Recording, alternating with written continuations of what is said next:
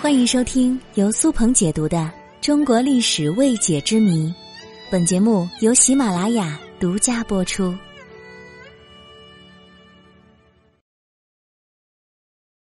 武当金鼎之谜，在今天的湖北省十堰市武当山风景区。最高的山峰天柱峰的顶端矗立着一座铜铸镀金仿木结构的宫殿式建筑——金鼎。金鼎建于明朝永乐十四年，是我国现存最大的铜铸鎏金殿，被列为国家一级重点文物保护单位。如此巨大的单体建筑是如何铸造的？它是如何达到一千六百一十二米的最高峰呢？这些问题成为武当山秀美风景中的难解谜题了。有人认为，武当金顶的整个框架的基本部分是在平原上铸造好之后搬运上山，再逐条焊接而成的。因为考古学家在当地发现了一些铜渣。他们猜测，这很有可能是当时焊接的时候留下来的。这种说法也并非毫无根据。明代嘉靖年间的《武当山志》记录了它。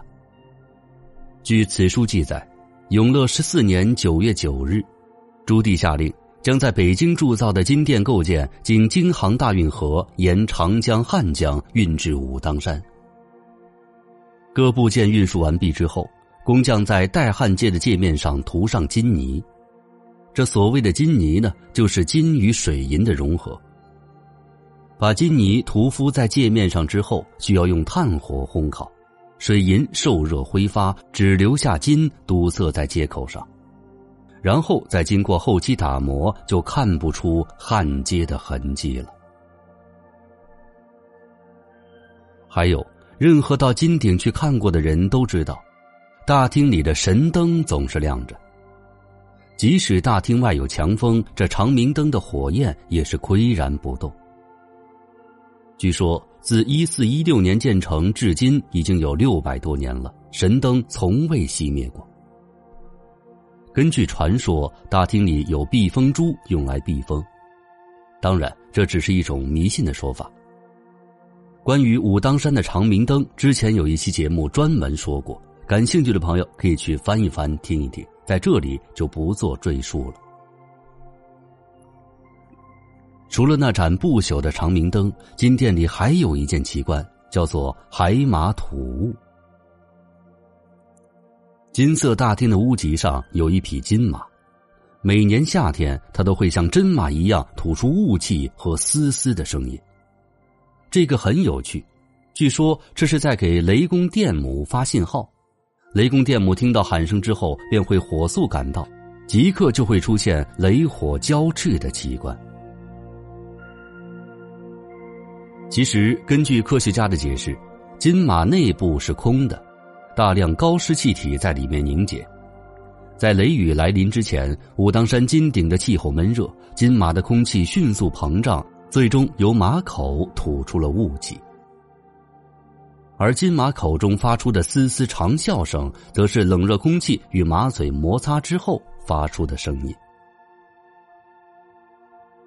至于这雷火炼电，则是一种自然现象。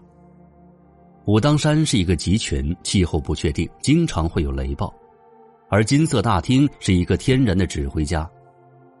每当电闪雷鸣的时候，金电与积雨云自然形成了电位差，从而就产生了闪电。当周围的空气膨胀时，会在电位差的引导之下形成火球，这就是所谓的雷火炼电。虽然我们用现在的科学知识解释了武当山金顶的层层谜团，但是古人的匠心独具和文化魅力，确实也让我们现在人所折服啊！好，节目的最后要给自己打一个广告了。最近我的新专辑《三国风云》上线了，希望大家都能够去订阅收听。这本专辑我采用了不同的播讲风格，希望给您一个耳目一新的感觉。大家现在就可以在喜马拉雅站内搜索《三国风云》，订阅收听。我刚刚更新了两集，大家快去听听看吧！谢谢各位。